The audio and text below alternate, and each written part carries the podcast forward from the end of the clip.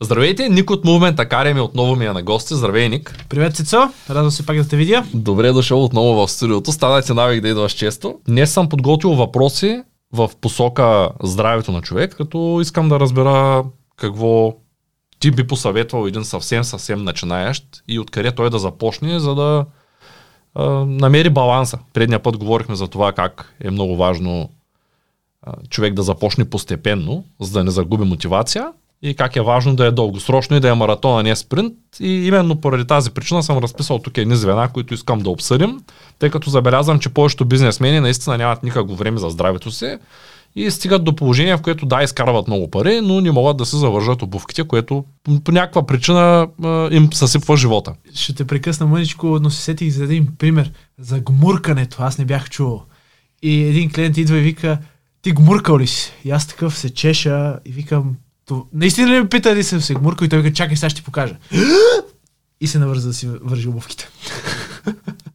Та да, не трябва да се стига до този момент. Трябва, но за съжаление, голяма част от хората, когато ги повлече живота, така да, да го нарека, и те забравят за, за тези важни неща, че ние всъщност сме единственото нещо, което притежаваме докато сме живи, е тялото ни. Абсолютно.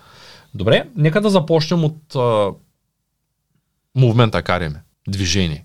Много често казваш, когато движението срещне мисълта. Какво трябва да направи човек като минимум, предния предварителен, е, предварителен разговор ти ми каза, че хората се боряли крачките, което според тебе не било чак толкова окей. Okay. Може би окей, okay, може би не, но аз така съм разбрал. Какво е минимума като движение, което трябва да притежава един човек, за да, като двигателна култура, като време, което да отделя на ден, за да е здрав и да се чувства добре? Според теб? Няма минимум. Според мен в един даден момент трябва да се търси максимума, защото тялото е създадено само и единствено да се движи. Тоест, това, което ние в момента правим е биологично невъзможно. Тоест в природата не съществуват столове. Тялото не е създадено да стои статично на едно место. Да не говорим, че всичките професии са свързани с това и много хора си мислят, аз работя на компютър и затова съм се изгърбил. Но до момента никой не се е светнал, че всички прекарваме поне 12 години на училище. Тоест, 12 години ти учиш, седнал и даже хората не осъзнават, че да си изгърбен върху тетрадката е много по-голям проблем, отколкото да си срещу компютъра. Защото ръцете са ти тук, монитор е срещу теб.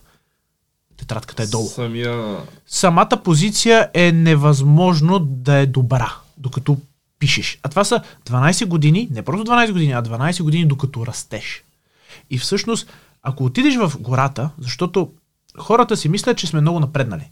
Напреднали сме, но не толкова. Тоест, в момента все още мозъка ни функционира все едно сме първобитни. Тоест сме в гората. Както на инстинктивно ниво, така и на физическо ниво. Тоест мускулатурата, сухожилията, всичко не е свикнало на това много дълго време стоене. И тялото трябва да се адаптира на всеки един стрес, който ние му даваме. Тоест, ако ти седиш 12 часа седно, това значи, че тялото трябва да се адаптира към това нещо. Как се адаптира? Като се изгърбиш. За да може да понесе този, това напрежение толкова дълго време. И всъщност затова казвам, че минимум е максимум, защото всяко едно движение, което ти правиш, ще води позитиви. Има хора, които по цял ден стоят и за момента са окей. Okay. Има хора, които от 2-3 часа се чувстват дискомфортно. Така че това е много пряко свързано с това как хората се чувстват. И ще говорим за лайфстайла и то всъщност там е идеята всяко едно пасивно време, което ти имаш, да може да стане активно. Тоест, не колко крачки ще направиш. Няма никакво значение дали ще направиш 8000 и 15 000. Това е разликата е в половин час. Но ако ти бачкаш 10 часа седнал, имаш сериозен проблем. И ако ти успееш да промениш начин по който работиш, ето ти си взел стендинг към деск бюра, да може нагоре, да може надолу, да може да работиш по турски, да можеш на колене, да можеш в някакъв разкрач, да можеш да седнал, да можеш прав, да има разнообразие на движението, за да може различна мускулатура да се движи през цялото време и да не стоиш нон-стоп статичен. И през това цялото време, като добавиш малко упражнения, като малко се разтъпчеш някаква разходка, и то се стаква, нали? Всяко следващо дава своя плюс. Но трябва да пребориш ето това пасивно време, колкото можеш, а не колко да се движа, освен работата. Трябва да промениш работата. Предния път говорихме за храната и колко е важна тя. Загатнахме, че са не е много важен, но искам да поговорим малко за стреса. Okay. Как, колко е важно човек да да контролира стреса в организма си, какви са методите, чрез които можем да контролираме стреса и въобще всичко, което може да ми кажеш свързано с а, това как човек да направи по-правилно нещата така, че да са добре за него, да се чувства добре. Позитивният стрес, всъщност много хора не ги разбират тези неща, но тялото ни е създадено да понася стрес, към който ние да се адаптираме. И всъщност, ако се случи такава ситуация fight or flight, т.е. биеш се или бягаш, на която мозъка е свикнал, това действа позитивно, защото се случва стреса и после изчезва. Готово. Тялото се адаптира към това нещо. Но ако стресът е постоянен, т.е. в работата всеки ден те нерват, имаш някакви задачи, които не можеш все да свършиш, децата са болни, постоянно, дали? това е невъзможно. И всичките тези неща, които едно по едно, те се застъпват и един постоянен стрес. Това нещо вече вреди, защото тялото няма момент на който да се възстанови, за да е готово за още един стрес. И всъщност, ако ние създаваме позитивен стрес, т.е. тренировката е един позитивен стрес, защото отиваш там и ти е гадно.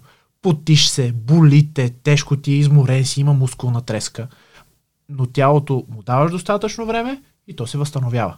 Тренирай всеки ден по 8 часа, както работиш, и да видим това дали ще е позитивен стрес. Тоест, дозата прави отровата. И всъщност, ако ние се разберем как да си играем с стреса и кое е вреден, кое е полезен стрес, ние ще може да се адаптираме и да прогресираме. Ако ти си пълен, защото говорихме за храната, искаш да отслабнеш, в момента в който почнеш да променеш хранителните си навици, това е стрес. И в началото тялото е в шок. Но ако ти подходиш нормално и внимателно, започваш да отслабваш. Ако изведнъж подходиш рязко, силно, тялото не може да се адаптира към този стрес и изведнъж ставаш уморен, ленив, много по-гладен от по принцип и се образува нещо, което трябва да ти помага, всъщност започва да ти пречи. Нали? Много хубаво не е на хубаво. И с стреса никога не може да изчезне. Ти трябва да можеш да играеш с него, да го контролираш. Защото винаги ще има някой, който да те изнерви. Но как ти реагираш на това нещо и колко позволяваш това да се случва, е голяма част от цялата игра. Човек трябва да внимава много какво прави, като, като започва диета.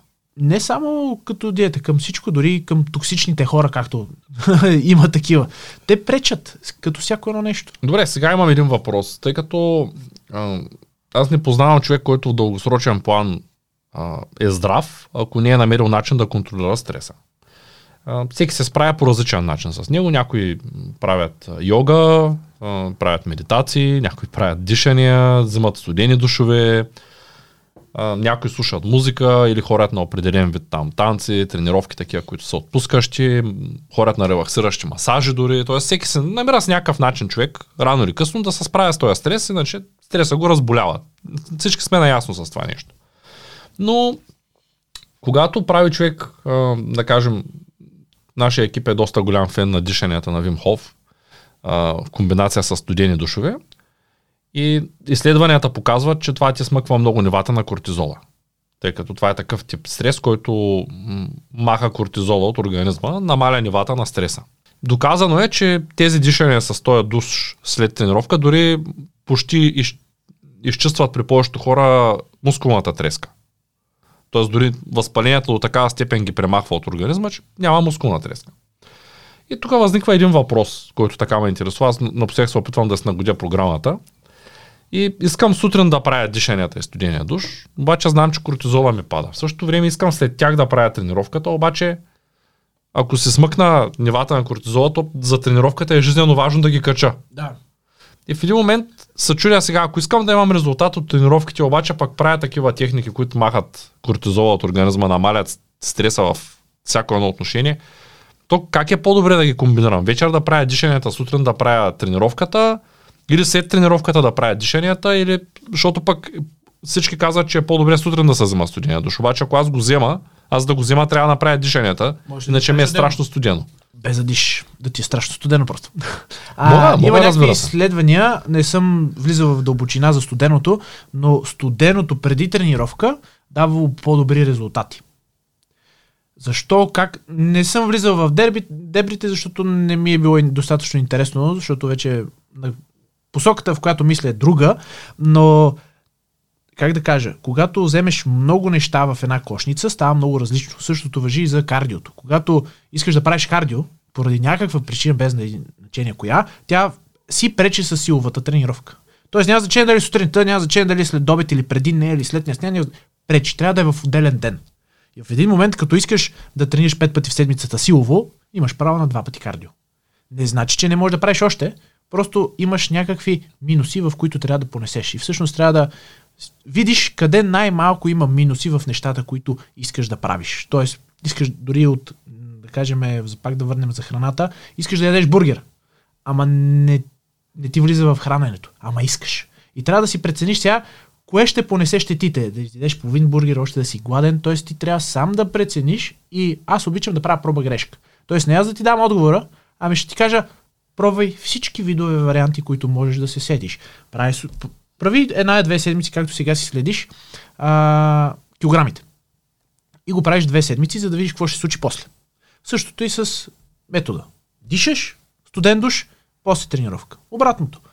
Тренировка, студен душ, вимхоп. Разделяш ги двете. И ти е студено дори, нали, без дишането и ги разделяш двете. Без значение. Поиграваш си и правиш проба грешка. И накрая теглиш чертата и виждаш кое най-добре се отразява на твоето тяло. Защото едно с едно няма. Тоест, аз правя едно нещо и ми харесва, ти го правиш по същия начин и не е твоето. Затова бих пробвал. Да, затова и питам. Питам, защото говорим за стреса, колко е полезен в определени количества. И на мнението съм, че тия, които пък а, тотално премахват стреса с такива упражнения в сегашния момент, а, които са тип а, медитация и дишане, те изглеждат по-скоро едни лениви. Аз познавам такива хора, които са по-скоро едни прекалено спокойни, лениви, не чак толкова енергични. В крайна сметка ние имаме нужда от малко агресия в нашия живот. Имаме нужда от някак да направиш динамична тренировка, ако си свърх спокоен. Тоест аз след медитация тренировка не бих искал да правя, тъй като няма да имам Ам... Най-лесно ги разграничаваш между две. Дали това нещо ти прави релакс или ти прави стрес някакъв вид. Тоест, стречинга, такъв дълбок стречинг, гъвкавост и така нататък се прави след тренировката, за да може да разпуснеш. Сауната не може да направиш преди тренировка. Просто защото после си мек. Не става или да те мачкат. След, трениров... след сауна обикновено искам да спя. Да, Никакъв повечето шанс хора искат нещо такова. Също въжи и след масаж. Не може да те релаксирам, и после да те вкарам Освен ако е някакъв специален спортен масаж, за да Не, дигне. спортният масаж, дори при спортен истински масаж, пак почиваш после. Той, спортният масаж е вид а, специфична, може да е тип рехабилитация, може да е тип разпускане на мускулатурата. Но това, че е спортен, не значи, че те подготвя да тренираш, а значи, че те релаксира от специфичния спорт, който си взел. Винаги съм си мислил, че има и такива, които след тях ходиш да тренираш. Не. Към тях мога да направиш после допълнителни упражнения, където да раздвижиш специфични неща, които имаш за задания, но в никакъв случай не тренираш, тренираш. Аз имам 6 масажа и 6 тежки контузии след тях. И то не веднага. След 1, 2, 3 дни тренирам и правя травма на там, където е бил най-силов масаж. Защото просто мускулатурата поради една или друга причина е стресирана, т.е. по-стегната, и в един момент някой я отпуска. Обаче тя после не е готова за работа. И трябва повече внимание, по, да подходиш по-бавно. Затова релакс при тренировка е твърде не. Тоест, стреса, да разбирам, че стреса е важен и е хубаво човек да се намери периода, в който трябва да релаксира и в, в периода, в който трябва да се подложи на стрес. Абсолютно. Стрес е абсолютно задължителен, за да можеш да прогресираш в какъвто и да е аспект от живота. Тоест, все пак да пробвам дишанията, кога ми се отразяват по-добре. Абсолютно. Тъй като аз забелязах лично, че след дишанията сутрин и след банята съм доста енергичен, но пък някак си не искам да правя тренировка веднага след това, тъй като ако идеята на това е да, да смъкна кортизола, а пък другото дига кортизола, то аз какво правя? Първо му казвам мислес надолу, после му казвам отиди нагоре. Не виждам просто логиката в това нещо. Затова те питам като треньор. Ами... Как, как ги разбираш тези неща? То е въпрос дори не какво влияеш вътре в тялото на биохимичните процеси, а как това ти се отразява на теб. Тоест, ако ти след студения душ ти се тренира, тренирай бе и виж това как ще ти се отрази след две седмици. Ако се чувстваш още по-добре, това е твоето. Без значение на биохимичните процеси, защото тялото е една цяла верига. И тя работи много сложно, за да можеш да я разбереш и по различен начин дава отговор. Тоест да не се опитам да я редя като пъзел. Това не, сега, не става. пак това после. Не, пък... не, не става. Просто пробва грешки и си виждаш, о, това е супер. Сега, примерно, да се върнем с храната. Много дълги години, когато свалям килограми, почвам да режа храната отгоре надолу почвам да ям по-малко вечер, после ако искам още резултати, почвам да ям по-надолу и така накрая примерно става само за откуската да е много по-обилна. И тогава е момента, в който съм се чувствал най-добре. И всъщност сега ще пробвам, нищо, че опитвам или да ги задържа килограмите, или да качвам, вечерята да не я ям. Тоест ям месо с салата, нещо много ниско калорично. Ако успея да надумкам 4000 калории преди това, живи, здрави, супер. Ако не, ще видим какво ще правим. Но искам да пробвам вечерта да ми е лека храната и да видя как се чувствам и в този момент, защото пак казвам, тогава съм се чувствал най-добре. Проба, грешка за всеки един човек. Има хора, които мразят да закусват. Аз мога да изям света на закуска. Не може двамата човека да те са противоположни. Да, то е с тренировките е така. Някои стават по-трудно сутрин. Някои тренират много трудно сутрин, просто им пада кръвното, да речем, става им лошо и на два клека и приключват. Да кажем, аз сутрин нямам никакъв проблем на гладно да правя един час тренировка. Всеки е различен. Това е. Добре, нека да минем малко към добавките. Ти почитател ли си на добавките? От теб знам, че всичко не работи. Точно. Но Една всъщност, добавка. Всъщност не съм много сигурен дали всичко не работи. Как можеш А, да ме опровергаеш? така, зависи за какви добавки става въпрос. Окей, дай да почнем от някъде. Витамин. С на прах. Имаме... Какво ще кажеш за витамин С на прах? Не. Защо? не. А, гледай канала на Наско от Нутризани и ще разбере защо. Витамин С не работи, така Еми, няма сми... Особено за витамин С се дава, аз особено като бях малък, се дава като се разболееш и дават витамин С, за да по-бързо да се оправиш. Точно така. Не става. Не Що? работи. Така, Витамин С за тялото не работи. Така. Имаш ли Доказано ли е недостиг? това нещо? Имаш ли недостиг? Откъде да знам? А, така. Да тъпчеш до първа стъпка. Да тъпчеш добавки без да знаеш трябва ли ти, не ти трябва е най-голямата грешка, която мога да направиш. Витамин С е водорастворимо, т.е. ще го изпикаеш, ако имаш повече от него. Но защо да приемаш нещо, от което не ти трябва? Примерно, как се подхожда, как трябва да подходи всеки един човек спрямо добавките. Отиваш и си правиш една камара изследвания. Аз си направих една камара изследвания. И се оказа, че имам троен дефицит на B12. Още нямам клипчета на тази тема, ама ш- в канала ще кача. Това е зверски дефицит на B12. А аз ям месо. Обаче се оказа, че трябва 500 грама червено месо да ям на ден, за да, Да, може... да, да. Да, да, да. Ще да. стане. Ш- става. И черен дроп, нали? Черният дроб е bon, нали, ако го харесваш, но ако гоним оптимо, 500 грама червено месо трябва да изям днес. Това е много ядене. И всъщност трябва и на обед, и вечерта да ям червено месо, за да може да си набавям нужното B12, което е постоянно едно и също, грубо казано, трябва да ядеш, за да може да се случат тия неща. И вече там дали ще си ядеш по-малко, ще приемаш добавки и така нататък, но ти вече имаш проблем, към който да тръгваш някакво решение. Без значение дали ще са нали, в началото инжекции, дали после добавки, дали ще промениш начин на хранене. Аз реших първо малко бустер, т.е. една-две инжекции, добавки и да увелича веднага храненето. Инжекции. Да, А, B12 с най-добре B12 се направо. на инжекции. Да. И всъщност да почна много здривно да ям също и след е сега ще си пускам изследвания пак, да видим докъде сме Ти стигнали. сигурен ли си, че дефицитът ти е дефицит? Как Пробва ли във втора лаборатория? Тъй като аз мога да опровергая, че ме ме скараха пред диабет в едната лаборатория. Отидах в още две лаборатории и там съм супер. Така, не съм стигал до там, но да, винаги трябва да имаш две-три като мнения. говорим за добавките, да ти кажа, че и в лабораториите много често реактивите им са стари, или някой, който са учи ги прави тези изследвания в момента, или нещо са объркали с кръвта, там може да са се забавили при теста, не знам сега какви са процесите. Мога да стане объркване, да. Почти съм сигурен, че ако се пуснеш 10 пъти един и същи тест, в един, един или два от случаите ще имаш някаква странна стойност, да. която няма нищо общо с останалите. Точно така и затова винаги е средно аритметично. Тоест, ако имаш някакъв проблем, какъвто и да е, е хубаво да отиш на три доктора. И гледаш две мнения поне да Надяваш паснат. се поне две от три. Добре, а, какво ще ми кажеш за омегата? Ти беше казал без хладилник не става, Да. вярно ли е? Ами, с добавките и с храната не сме, не влизам аз лично много в а, детайли, тъй като много от нашите клиенти не им е нужно тези детайли. Но, ако успееш нещо да си го набавиш с храната, не пиеш добавки за него. Тоест, аз това с добавките сега, което го правя, го правя за максимално малко време. Тоест, искам само просто да ми даде един кик нагоре и след това край. Почвам храната. Или ям, или не. И после си я следа. Тоест, омегата, това, което аз знам за нея, не знам кой знае колко, е, че без да се поддържа на студено, тя губи от своите свойства. Тя се окислява и става въздух. Пише и това е. Пиеш и нищо Добре, не се в случва. тая връзка, като говорим за неща, които не работят, мислиш ли, че протеина като протеин не работи? Протеина е храна на прах.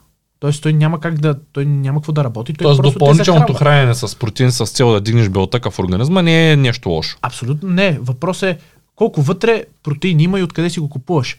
А, в а, еси, преди около месец-два пуснаха в Bob как са хванали едни кофи, които нямат нищо. Изглеждат като кофа за боя, влажна. Няма лепенки, няма нищо и те просто се слагат на една американска известна марка лепенките. И всъщност ти продават. Не Нищо, се з- нищо. Продават ти не знаеш какво. Познават ти магия, каквото и да не знаеш какво има вътре. В преди 20-30 години в аптеките един от протеините, даже не знам един или много, вътре имаше метан, бианабол. За да може ти да почнеш да си го пиеш и като видиш, че е, то протеин какво прави, и после си купуваш още една, и втора, и трета, и пета кофа. И всъщност ти не можеш да разчиташ на какво има вътре, защото не са под някакво наблюдение. Те не падат към контрол над храните, не падат и към контрол Те са над лекарствата добавки, просто добавки. и няма, няма контрол. И всъщност вътре може да има всичко. Тоест може да има брашно, може и да... То в тая връзка почти всичко, което си купуваш, ако не е от аптеката, е така. про- Еми, храната има контрол. Тоест на етикета трябва да пише какво има. Докато в добавките може да си напишат каквото искат. Тоест могат да ти продават брашно. И Тоест ти си окей за протеина, ако той е доказан. ако можеш да знаеш откъде е. А Между за креатина? да, едно общо и после ще стигнем до креатина. Метаанализа показва, че между 12 и 54% от добавките вътре имат забранени съставки. Тоест, за да може това нещо да се продава, трябва да има ефект. А то ако няма ефект, трябва от някъде да се създаде. И те му слагат различни бонуси вътре. Един пресен пример, бустерите, които всъщност те карат да искаш да станеш енергичен, т.е. 6 дози кафе на един път. Вътре имаше Jack 3D, в Америка се подаваше с а, много близко до амфетите, молекула близко до амфетите. Буквално последните две букички са сменени. И в Европа това го забраняват. Защото буквално се друсаш и после ти си тренира. Еми нормално да си тренира. Но в Америка още се продава. Защото там не са го забранили. И всъщност креатина, както казваш, е единствената добавка, която е изследвана толкова подробно. Това е най-изследваната добавка. И е сигурно, че работи и е, и е много яко, защото това е вече не е, не знам защо я увеличих като цена, но преди беше най-ефтината добавка. 20 лева 1 килограм. А ти пиеш по 2, 3, между 3 и 5 5 грама. грама на ден, да Максимум, кажем, да. Ще ти за половин година за 20 лева. И това е най-работещата добавка, доказана. Всички останали не са толкова доказани. Добре, в тази връзка, ти като казваш, че омегата може би не е добър вариант, освен ако не е взета да се съхранява правилно, то и ти да се храняваш правилно, ако тя е стояла на топло един месец преди да ти я продадат, реално нямаш много полза. А, витамин С, ако не го изследваш, може би също ще кажеш за всички останали витамини. Точно така. Било той за масно разтворимите, като витамин Д, да речем. Точно така. И, за, и дори и за минералите. За и против ли си тогава, като казваш минерали, цинк, магнезий и B6 примерно да се взима? Защо го Като, като комбинация, ZMA да речем, вечер да пиш. не пиеш, ако там. нямаш проблем? Защо да пиеш? Не, това, Защо всички пият добавки тогава по тая лойка? защото е много добър Маркетинга. маркетинга. Маркетинга е добър, така ли? Да, всички имаме проблем, пийте добавки. Добавките са 99,9% маркетинг. Това имаш ли го в храната? Имаш го, що не го ядеш Но тогава? той в храната го няма. Това е големия проблем. Ми само момента. 20% е разликата. Тоест, зеленчука сега и преди 20 години, 20% са му паднали съставките. Мислиш ли? Така пише. Защото и Вайло храна от село често ми е на гости и той, да кажем, в прав текст обясни, че нищо общо няма зеленчука преди и след. И Така, аз съм го изпитвал, при- да кажем. чакай сега. Неговите зеленчуци с една салата приключвам, не стигам до основното. Така, ама неговите зеленчуци стават. Да. Еми, значи си взимаш от неговите зеленчуци и правиш Така играта. Е. Тоест, повечето хора, които, особено както и ти си в София, как ще се вземеш? Може би да, с куриер ще ти прати, но имам предвид, намираш че... начини. На черния пазар има всичко. Има меса, има зеленчуци и така нататък. Тоест, има вари... Ако има желание, има и начин. Може би е добра идея да поканя нас от нутри знания тук, за да го разпитам аз за тези зеленчуци, откъде е взел информацията, защото на мен ми се струва ала бала тая работа с само 20%. На мен Значи- ми се струва като че по-скоро да е обратно, 80% да е загубата. Ако някой за храна ще каниш, покани го него, наистина има какво да каже по темата. Но пак казвам, дори тези, които са в магазина и са, да не, да не, да ги наречем картон, има начин ти да си намериш по-качествени неща, които да ти дават това, което трябва. Но винаги има начин. Тоест, първо задължително изследваш себе си и виждаш какви минуси имаш, а чак тогава разбираш добавките.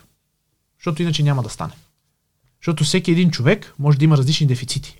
И ти, ако имаш дефицит на едното, а взимаш добавка за другото, ти ще направиш още по-голям дефицит. Без да го осъзнаваш. И ставаш проблем.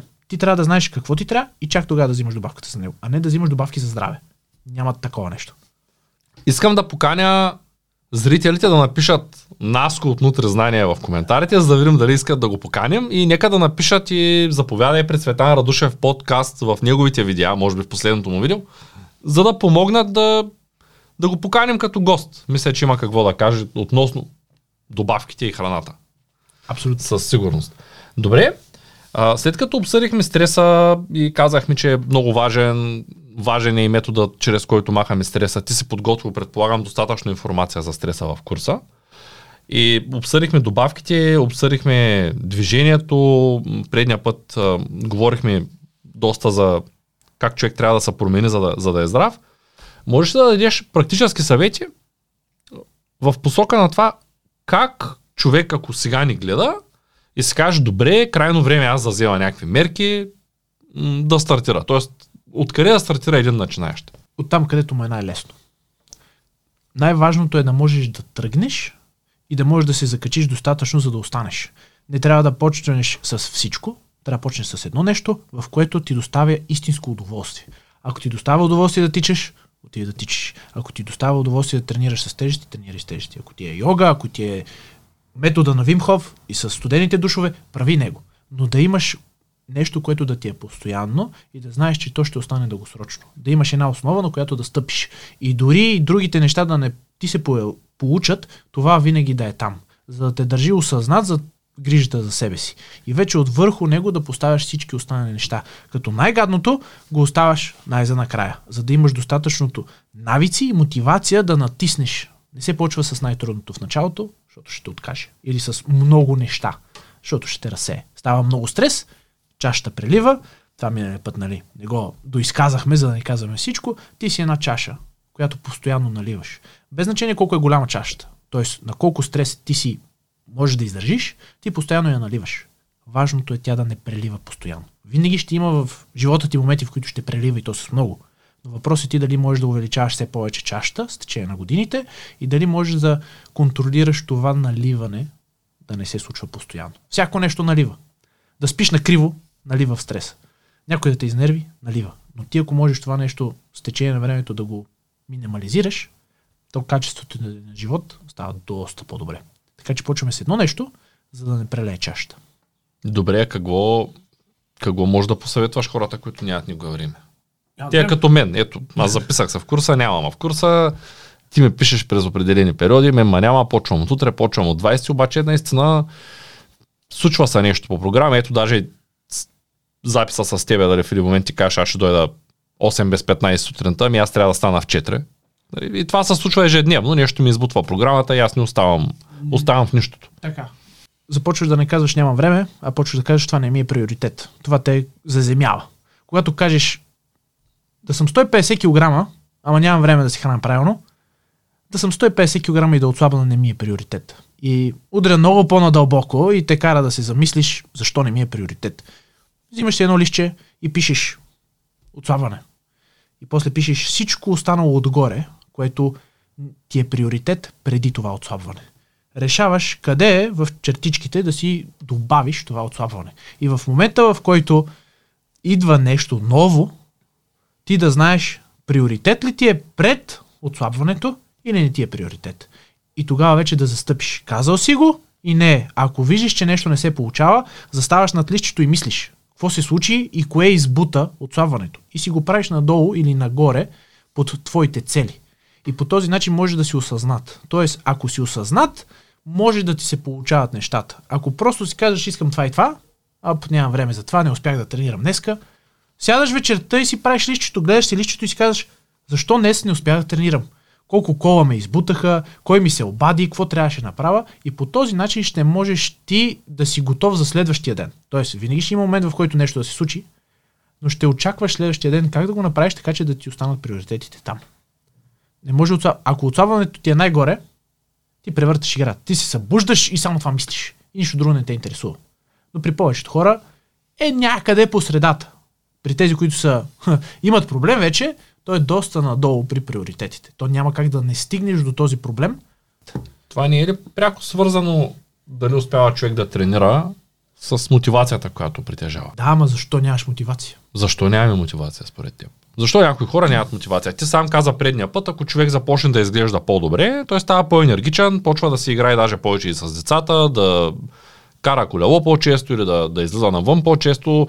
А, като се погледне в огледалото има едно такова допълнително самочувствие, което го кара да се чувства добре, като почне да тренира и тренира достатъчно дълго и адаптира организма си, а, започва да се чувства още по-добре от това, че тренира. И след всяка тренировка се зарежда и вече започва, освен а, че придобива навика, започва и да се чувства добре от това, че хора на тренировки.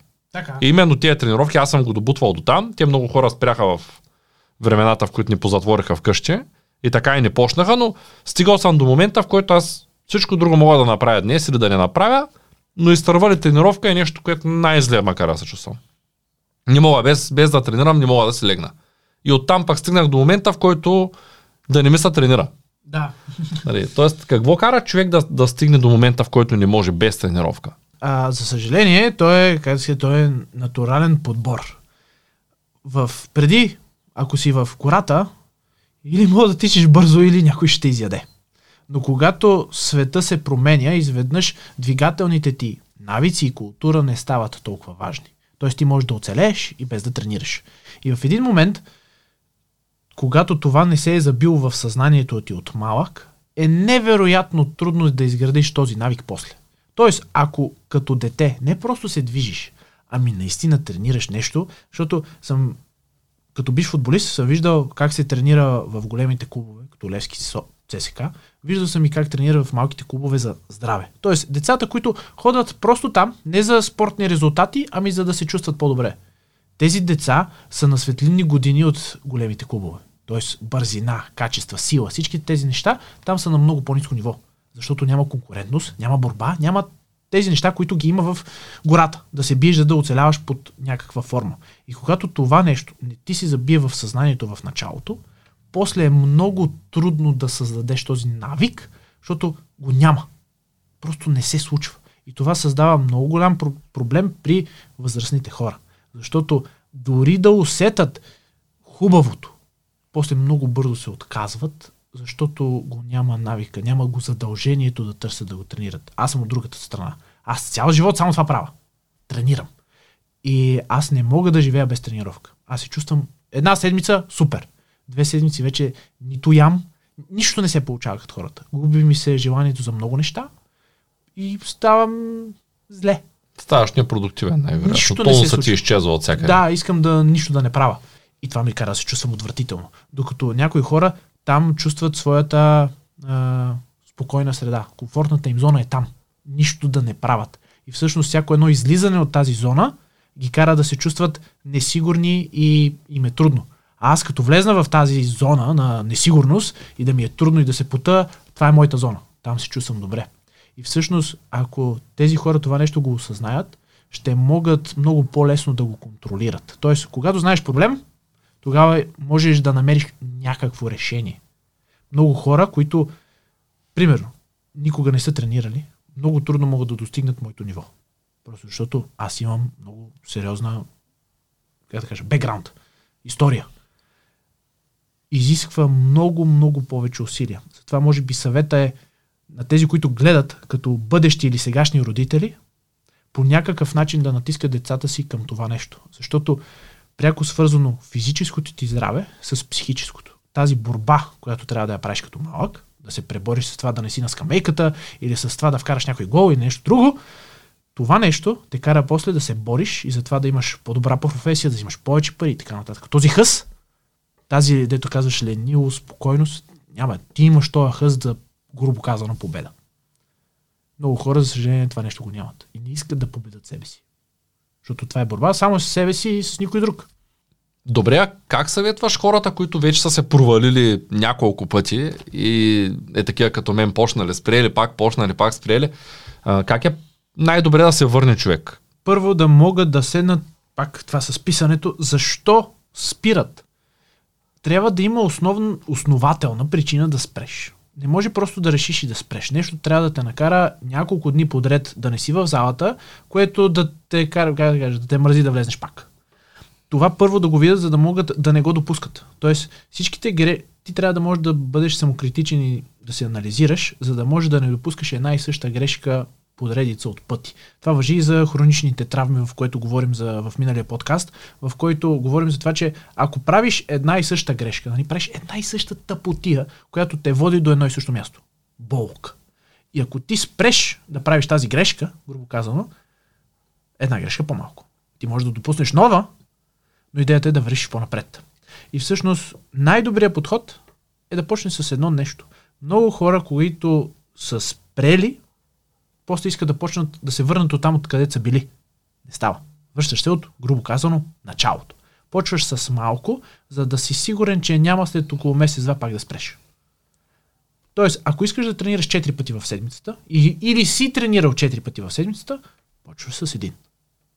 Ако ти успееш един месец подред, общо дето направиш 4-5 тренировки, и правиш два пъти. Иначе не. И в един момент ще видиш, че може би ти има желание за 4, ама имаш физическата възможност за два. По-добре да тренираш два. Но ако тръгнеш четири, нещата не се получават, почва да те дразни, изведнъж спреш, после спираш и приключваш. Затова по-малко, за да си сигурен къде е твоята среда. Същото въжи и за това, че то за претоварването. Не мога да почнеш с 5 тренировки. Почва с 2, 3, 4 и виждаш, че на петата всъщност води до претоварване и води до негативни резултати. И затова има the от week, се казва. Тоест, натискаш 4-5 седмици и после една седмица имаш, може пълна почивка да си вземеш, може да тренираш лекичко. Тип чикирики, може да си правиш гъвкавост, йога, все това, нещо различно. За да може тялото ти да се възстанови. И ти ако не знаеш къде е твоя максимум, има голям шанс да се претовариш. И в момента, в който видиш, че 5 са много, правиш 4 тежки седмици, една почивка. 4 седмици, една почивка. Същото и с на по-микро ниво.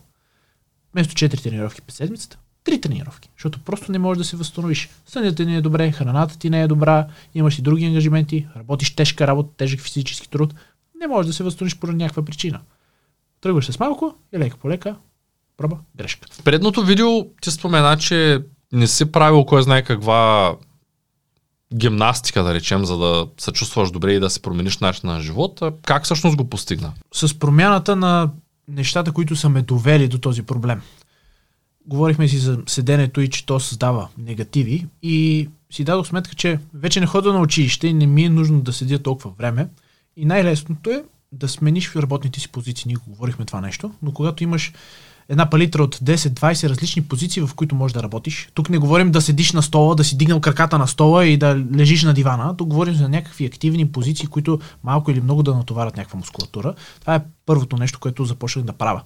А, имаше един момент, в който беше навънка много студено, още нямаше парно, си спомням първата година, и аз съм с... Само якито не бях си сложил. Почнах да работя в различни позиции. На 10-15 минута бях погащи само, защото вече ми беше горещо. От самата позиция, от натоварването, ми беше горещо. И като смениш няколко такива, и то си е една мини тренировка, в която някаква мускулатура, която в момента не работи. Примерно, корема, както стоиш така, то е отпуснат напълно. Готел са ти, нали, за тези, които не знаят, готел се задика той също не функционира. Той е просто сплескан. И всъщност в един момент, в който се изправиш, разкрачиш краката, всички можете да пробвате, просто танете и си разкрачете, все едно ще правите шпагат и ще видите как корема се активира. Без да искаш. Той просто трябва да стабилизира. Когато си намериш такива няколко позиции, някакви мускулчета, които са заспали, започват да функционират малко повече. И всъщност, когато си малко по-активен, да речем готелса ти, не е постоянно смачкан, ами малко е тонизиран, когато влезнеш в залата, Сигнала от тук до готел става много по-хубав и силен. И така активацията на мускулатурата по време на тренировката става по-добра. И така се получава един позитивен ефект. Полезно е ежедневие, още по-качествена тренировка. И обратното. Кофти ежедневие, тренировката води до същите проблеми. Общо ако си изгърбен, после гърбиш по време на тренировка без да го усетиш. И Имаш предвид, мускулно-мозъчната връзка се изгражда и е по-лесно за управление. Така, когато да, работиш. ставаш и не само, ставаш и по-подвижен, по-гъвкав, защото работиш в такива позиции, които изискват някаква подвижност. Тоест, не всеки може да седне по турски. Ти не можеш. И аз не съм от най-подвижните. И, в, и това, което правим сега, най-явната промяна, е в къщи да няма место, в което да можеш да седнеш на стол. Тоест, когато се храниш, масата е ниско долу. и трябва по някакъв начин да седнеш. Може да си седнеш на петите, може да седнеш по турски, оправяй се. Но или седиш, или ще ядеш прав. Това са изборите ти. И когато вместо да имаш легло, в което да се изправиш и да си седнал, имаш само матрак долу, ти трябва доста по-голямо движение да направиш, за да се изправиш. По-трудоемко е. Което те кара да имаш все повече разнообразие по време на най-простите Това означава ли, че трябва хората да си махнат леглата от къщите?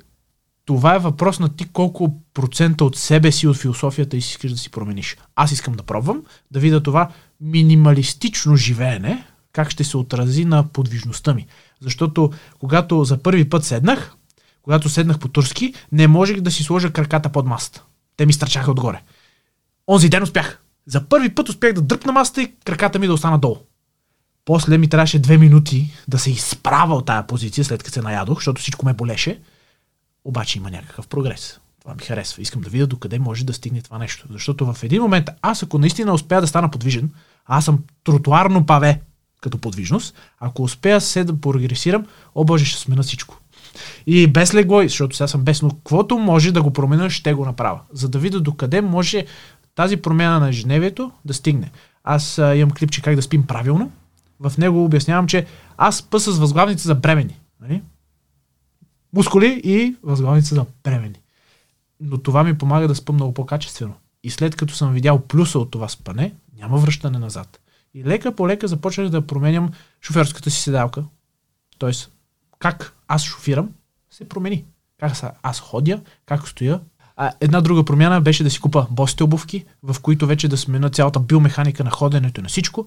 И лека по лека тези неща ги промених. Сега, как да кажа, сега съм в съвсем различен свят, в който все повече ми харесва, колкото повече го правя. Онзи ден бях много изморен, въобще не ми се седеше на земята, защото това изисква енергия и усилие. И бях много щастлив след като се наядох и краката ми бяха влезнали под масата. Това беше една мини победа за мен. Да, дискомфортно е на психиката ти, но ти го искаш отвътре, защото просто искаш промяната да се случи. И това да, да се върнем за мотивацията. При повечето хора просто искат да си седнат и да им е удобно. А аз искам да мога да седа навсякъде и да ми е удобно. Японците, не знам дали знаеш, че те спят на пода. Да. И ядат на Те, земята. щом спят на пода и ядат на земята, значи всеки може да стигне до там. Абсолютно съм сигурен в това. Ясно е, че във всяка култура има сериозни разлики. Ето, индийците ядат с ръце, да речем. В Европа това е абсолютно неприемливо. Индийците казват ми, ви как може да ядете с тези вилици, вие не може да се свържете с храната, не може да я предадете енергия. Нали, така че той всеки има възможност да вярва в каквото си иска. Истината е, че крайният резултат е важен. А крайният резултат, когато човек се адаптира към такъв начин на живота, е, че всъщност живее по-щастливо. Защото има нужда от по-малко удобства, има нужда от по-малко, за да се чувства добре. И не е задължително да спи на много меко или на много голямо, просторно място, или пък на много топло. Не знам, забеляваше, че няма климатици вкъщи. Няма цяла зима климатици. И това е така, защото аз установих, че прекалено много съм се изнежил. Живеейки на топло, той организма свиква на топло и в един момент ти ставаш болнав. И почваш постоянно да имаш хрема, да се разболяваш, да... Тоест, със сигурност тези адаптивни неща са много важни. А ти откъде взимаш примерът? Откъде, как реши точно да, да го направиш това нещо със себе си? Да махнеш леглата. Ми, леглата, като то стана инцидентно, така се случи, просто смених квартирата и така стана и си каза. И като малък, Тоест новата квартира нямаше легла и ти реши да не купуваш. грубо казано да, но всъщност като малък имаше един момент, в който леглото ми се щупи и трябваше да спа само на матрак, на дюшек. И се оказа много удобно. Всъщност, първо си на земята и там е по-хладно. Аз обичам да спа на хладно и дори 50 см разлика или метър има голяма разлика в температурата. Най-долу е много по-студено. И всъщност се чувствах много по-добре тогава и се сетиха, бе, преди беше добре, я да видим сега как ще е. И наистина ми е супер. И няма разлика. Тоест, матрака си е матрак. Нали, не спа чак на земята, не бих спал, защото искам някакво удобство, но не виждам минуси в това нещо. А иначе за другите неща, за тези минималистичните, просто от клипчета в интернет, я тук, я там, засичаш някаква идея, някаква концепция, харесва ти, търсиш допълнителни видеа, да проучиш как, защо, как и виждаш, че това някой си го е направил, виждаш как изглежда, кефите, кефите и философията най-важно и викаш, що да не пробвам аз. Изведнъж не ти трябва столове. Имаш ни столове, които чакат гостите, които не могат да седат като тебе в един момент, Но за теб лично можеш да промениш много неща. Истината е, че ние дори даже, ако, ако вземеш за пример това студио, столовите ги сменяхме пет пъти. Те не бяха, тя и маста се въртя, тя беше така, стана така, пробвахме с а, такива микрофони, пушки по тавана, а, столови сменяхме, за да видим кой е най-удобен и се оказа, че той е обикновения кухненски стол, на който в момента стоим, е най-удобният стол. А, купихме специални столове за подкаст, които бяха едни сиви, може би зрителите са виждали в предни подкасти, са забелязвали сивите столове. Сивите са изключително удобни. Тя и геймърския са много добре, обаче след 2 часа на геймърския стол после се чувстваш много зле. Защото той е толкова ергономично анатомичен, че буквално залепваш за него Да. и после не можеш да стоиш на друг стол. М, А, по... Това е най-добрият вариант според мен, който активира кръста и гърба. И другото, което ще направим а, в студиото, тъй като в момента подготвяме да вземем студио, ще вземем стендъп Ага. деск, който да можем да правим подкаст прави. И столовите ще бъдат на три крака. Не знам дали знаеш, три кракия стол е най-добрият стол. Говоря от към анатомична гледна точка за стояние. Мислим да вземем три краки столове. Те кухненски ще ги сменим. Още един път. Ми, мен ми харесват тези, които нямат облегалка, т.е. табуретка. Защото Точно такъв говоря. Три Да. крака и просто сядаш. Седеш. Да, защото не можеш да облегнеш. Не мога да направим така сега. Да. Няма как, защото не можеш да се Но облегнеш. той на тези не се облягаш. Така де. Защото е твърд. Да. А като вземеш мекия се- удобен стол. Сега, Не, то не е много удобно да се облегне на това Ми, нещо. става, особено ако се дръпна назад и се подпре, доста добре, обаче облегалката не поддава. Тоест не е като тези меките или като на някой диван да седнеш да се облегнеш. Не е удобна и затова поне аз предпочитам да се Да. активира мускулатурата на Но кръста. стоиш И... точно така и същото нещо въжи с табуретката. Там просто или стоиш добре, или ако не стоиш добре, т.е. ако се отпуснеш тотално, мускулатурата е под по-голямо напрежение, под по-голям стрес и почва да те боли и те кара да се поизправиш малко, за да се понаместиш. Което, общо взето, ако имаш някакъв дразнител отвънка, те кара да правиш някакви неща по-добре. То е същото въжи за треньора. Като треньорът ти дава зор в залата, имаш малко по-голям капацитет, отколкото сам. Тялото е машина за мързел. Ние сме създадени да мързелуваме, защото преди не е имало ресурс, т.е. храна, и фактически колкото по-активен си, толкова повече храна ти трябва. И тялото се е научило да пести от всякъде. Тоест в момента, в който мога да пестиш, тялото ще иска да пести. И затова трябва неокортекса, това с гънките, да се включи и да каже, няма да се пести, защото хладилникът е пълен. Ти трябва да си активираш мускулатурата. Тоест ние сме създадени да се гърбим и да се отпускаме. Защото когато се изгърбиш и се отпуснеш, мускулатурата се отпуска и ти заставаш върху сухожилията, което отнема много по-малко енергия да стоиш така. Не съществува човек, който да може да стои прав като дъска, дори хората като гледат ще видят, че аз се отпускам, то някак да не се отпуснеш. Защото просто мускулатурата няма как да издържи това време. И ти трябва вътрешно да го искаш. Земното претегляне постоянно ще гърби, ти трябва постоянно да искаш да се изправиш. То не може да е 24-7, не може си като дъска. Но е важно да осъзнаваш кога се гърбиш, важно е да осъзнаваш какво ядеш, за да може накрая да си кажеш колко глупости направих днес, колко глупости ще правя утре. Имаш ли го това, всичко друго е въпрос на време да се промени. А ти вярваш ли, че правилната стойка пряко, пряко определя здравето на човек? Много Тоест- яки проучвания, които са абсолютно против правилната стойка. Тоест, правилна стойка не съществува. И едно от проучванията показва, че е там 400 човека. Едните са с болки, някакви, с лоша стойка. Другите са с лоша стойка и без болки. Значи лошата стойка няма нищо общо с болките. Както твоето коляно. Едното ти штрака и не те боли, другото ти штрака и те боли, значи штракането няма общо с болката. До кога е моя въпрос? Колко време ще отнеме на другия ти как, който штрака и не го боли, да почне да го боли? И има ли вариант той да не штрака? Тоест, ако нещо може, без значение какво, как да подходиш и да спре да штрака, що да штрака, ако може да не штрака? Какво значи това штракане? Може пък да е полезно, знаеш ли? Чувал съм, въздуха се мести, коста се захранвала с Да, минерали. например, с пукането на пръсти. да. Това не е ли безопасно? До кога и колко хора? Има един човек, който там 60 години май си пука пръстите на едната страна, пука си, не си пука на другата. И доказва, че няма никакви дегенеративни проблеми с едната ръка, която е пукал. Ама ако нещо може да не пука, що трябва да го пукаш? В смисъл, защо трябва да причиняваш нещо, което може и да не го причиняваш? Няма смисъл. Същото въжи и за стойката. Да, теб може да, те, да не те боли. Сега. Ама какво ще стане след 15 години? Можеш ли да гарантираш, че това няма да доведе до проблем? И всъщност, Тоест няма научни доказателства, че правилната стойка, освен че изглежда по-добре, носи здравословни... не, обратното, не. Всичките поручвания са на тема, че негативна, т.е. лошата стойка води до проблеми. Но до момента няма проучвания на хора с перфектна стойка и проблеми. Няма такова. Тоест, не съществува човек с хубава стойка и проблеми. Защото хубавата стойка не е просто да я имаш. Това е, как да кажа, това е огледал на живота ти. Не можеш да имаш просто от космоса да ти падне. Ти трябва да се грижиш за нея. Ти трябва да стоиш, да искаш да стоиш изправен. Ама ти трябва, ако се грижиш за себе си, ще почнеш и да си храниш по-добре, ще почнеш и да спиш. Тоест, не можеш просто е така. Имам хубава стойка. Ти трябва да положиш Те са много усилия. Точно така. Не може да имаш е такъв корем и стойката да ти е добра. Защото тази коремна стена, тя не функционира. И всъщност, за да имаш добра стойка, трябва много фактори да са добре. А ти няма как да се грижиш толкова хубаво за здравето си и да очакваш, че ще имаш проблем. Да, там тук да те заболи нещо, да имаш контузия, да, но така постоянно да имаш някакви проблеми, аз такъв човек не съм виждал. И онзи ден правих една консултация и давам примера, на миналия подкаст говорих за сигнал и симптом. Симптом е ао боли ме, а сигнал е функционален проблем, който тялото ти показва, че има проблем. До момента не е дошъл човек, който да няма сигнали по тялото. Без значение дали е пълен, без значение дали има липса на подвижност, лоша стабилизация, някакъв проблем да има.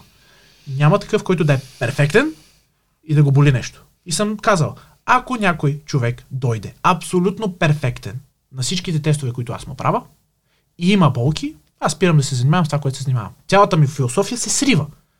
И почвам да работя нещо друго. според теб, колкото по-изправени сме и колкото по-подвижни сме, толкова по-здрави сме, свързано е. Абсолютно. Няма как да е. Просто с правилната стойка е като бонус. Тоест ти не можеш просто да имаш правилна стойка и да правиш упражнения за изправяне. Ти трябва да промениш цялата си философия, за да достигнеш това ниво. И аз съм като, как да кажа, първия си експеримент на това нещо, защото аз бях много зле функционално и започвам да се подобрявам. Колкото повече се подобрявам, толкова по-добре се чувствам. И пак казвам, ако някой дойде перфектен и го боли, приключвам с това да се занимавам и почвам да ходя на село и да бере картофи, примерно. Защото това е всичко, което е моята философия за нещата. И до момента, моята работа за сега показва, че колкото повече променяш себе си, толкова повече последват всичките останали неща. Какви са основните доводи човек да е против това да, да, да е справен и да, да се чувства добре? Ами точно защото новите проучвания влизат с, в контраст това нещо. Последното, което гледах е, че кифозата не е проблем. Т.е. изгърването в горния дял, да си гърбушкото от Нотр-Дам, не е проблем. Истината е, че м- точно тази сутрин говорих с, а, на тази тема с един колега, че започвам да приемам за нормално човек, когато поеме отговорност да направи нещо, да не го направи. Тъй като 95% от случаите, когато работим с някой, той просто казва нещо и не го прави. Или казва ден и час и не го спазва, или няма график, или... И в един момент се оказва, че новото нормално е човек да каже нещо и да не го направи. В тая връзка, ако 95%, даже 98% от хората са яко изгърбени от телефона си, то кое е нормално? Нормално е да си изгърбен. Горе-долу това Същото показва е с децата. При положение, че вече по-голямата част от децата не могат да седнат да ядат без да имат таблет, то нормалното е да сложиш таблета за да яде. Еми да, и се изкривява. Същото въжи за, гледах някакви неща, че искат новото кръвно нормално да е 130 на 90. Много от показателите са снижени. А количеството на тестостерон, който трябва да имаш, показателите са били едни единици, сега са с 30% надолу и пак влиза в нормите. За B12 е същото, когато, защото аз нали, имам дефицит, а, всъщност влизаш в границите, в които имаш 250 единици, си добре. Всъщност се оказва, че истинското добре е към 600 единици. Ама те го снишават. И ти излизаш на изследването добре, просто защото те снишават средностатистически как са хората. А, да, дори в световен мащаб, тъй като има, може би знаеш, голям процент от населението в света има диабет, заради бързия захар и некачествената храна и като цяло заседналия начин на живот, те са много факторите, но а, четах едно проучване, че само преди 20 години за диабетик се е смятал човек, който има кръвна захар над 6. Да, В момента до 7,1 се водиш Може. пред диабет. нали? И, и дори да ти излезе 6,4, 6,5 кръвната захар, ти казват, не, ти диабет нямаш, човек, Окей. ти си си супер. Да. А реално за нормалната кръвна захар се смята нормална, ако говориш с някой, който е в тези среди, обаче е учил преди години, той ще каже, че нормалната кръвна захар изобщо не трябва да е повече от 6. Да. Тя трябва да е 5 даже. Даже стремим се на нива 5, 5,2, 4,8, това е нормалната. Има хора, които да кажем стоят на 4,8, 4,9 и трябва вече да им се обърне внимание, но в повечето случаи новата съвременната медицина каза до 6,1 ние нищо не правим. Да. Няма нужда. А той реално човека вече има някакъв зародиш на метаболитен проблем, който да, в момента не е проблем, но ако той продължава да не се движи, ако продължава с лошите хранителни навици, ако продължава да се подлага на стрес, той вече е тръгнал да го отключва това заболяване. Абсолютно. И това се случва така. Та, какво означава нормално? Нормално е много относително. За теб аз съм изгърбен и не е нормално. А, за мен по-скоро не е нормално да съм като теб, защото пък повечето хора, които ги виждам, са като мен, а не като теб. Така. И всъщност там е въпроса философията ти дали пасва. Защото един говори едно, другия говори друго. Ти трябва да си харесаш това, което резонира с теб и дали има логика за думите на човека. Какъв искаш да бъдеш? Да не можеш да се наведеш и да трябва да се потопиш, за да си завържеш обувките, или да си онзи човек, който като се завръза обувките, може да се дигне крака на шпагат. А, така. Кое ти е по... Кое е твоето? Кое е твоето, да? А, и дали би положил усилията да стигнеш до там. Същото с коленете. Проучване, в което доказват, че пукането не е проблем. И е много смешно, защото звучи следното. Ако ти пукат коленете и няма болка, не е проблем. И завършват с но ако ти пукат коленете и те боли, отиди на доктор. Което звучи добре. Ако Обаче- те боли и не пукат, има ли такъв вариант? Ако те боли, и не... е, разбира се, че има. Но, ако хипотетично не те боли и пукат в продължение на 10 години, на 11-та, изведнъж почне да те боли, сега това пукане ще го следим ли като проблем или не? И става едно нелогично как така изведнъж пукането е проблем, а после ако пука, тогава може да е проблем. А даже казва, че пукането може да е позитив, защото това значи дебело сухожилие. Ама то може да е дебел, защото е възпалено, може и да е дебел, защото е дебело, може и да е нещо, липса на функционалност. Може да, въз... да мърда някакъв въздух в него. Еми, на, при мен и не само, защото имам липса на подвижност в таза, когато клекна по-дълбоко, отколкото таза ми може да понесе, коляното ми почва да пука. Ама като не клякам чак толкова дълбоко или като, а, примерно, си сложа петички под а, петите и клекна додолу, не пукат. Що мога да клекна без да пукат? Значи клякаме без да А пукат. тя боли ли да? Не ме боли. Значи не е проблем. Ами не искам да изчакам 10 години и да разбера дали не е проблем. Тоест, що мога да го направя нещо по-оптимално, търся начин да стане по-оптимално. По някакъв начин. Добре, какво съветваш хората, които ги които пукат? Ми да разберат защо пукат. Защото, примерно, на мене раменете ми бяха като, не знам, дъскорезница. И когато направих теста за подвижност за рамене, се оказа, че аз имам 110 градуса в рамения апарат, вместо да имам 180. Колкото по-подвижен ставах раменете в торакалния дял, т.е. горния дял в гърба, толкова по-малко ми пухаха раменете. И всъщност просто нямаше достатъчно подвижност в рамото и всичко се прескача. Там е сложно, има много неща, и почва е така всичко да се прескача и ми пукаше най-вече бицепса на дългата глава, който минава и тук отпред. И просто защото раменете са ми напред и съм изгърбен, няма достатъчно функционалност. И то се. Докато в един момент това започна да избледнява. В началото беше смешно, защото не пуках много изведнъж почна да хруща целия. И тогава, аз все още не мога да дам 100% отговор, пуках защото почнах да се раздвижвам или почна да ми прави впечатление всяко едно движение, почнах да го мисля и да го чувам постоянно. Но знам, че след течение на времето това нещо избледня. И вече нямам никакви, нали, някакви позиции, да, да пукнеш, да штракнеш, но ако при едно и също движение, то вика штрак, штрак, штрак, штрак. И успееш да, да го направиш. Най-често е хората с клякането. Има много хора, които идват и докато клякат им пукат коленете. В момента, в който ги фиксирам в оптимална позиция и ги задържа там, спира пукането. Не може аз да подобра клека и да ти спре пукането и да ми кажеш, че не е добре. Че е окей да ти пукат. Значи имаш функционален проблем някакъв. И пукането е отражение на този проблем. Благодаря ти много за гостуването. Гледайте и предното видео с Ник от момента Кареми.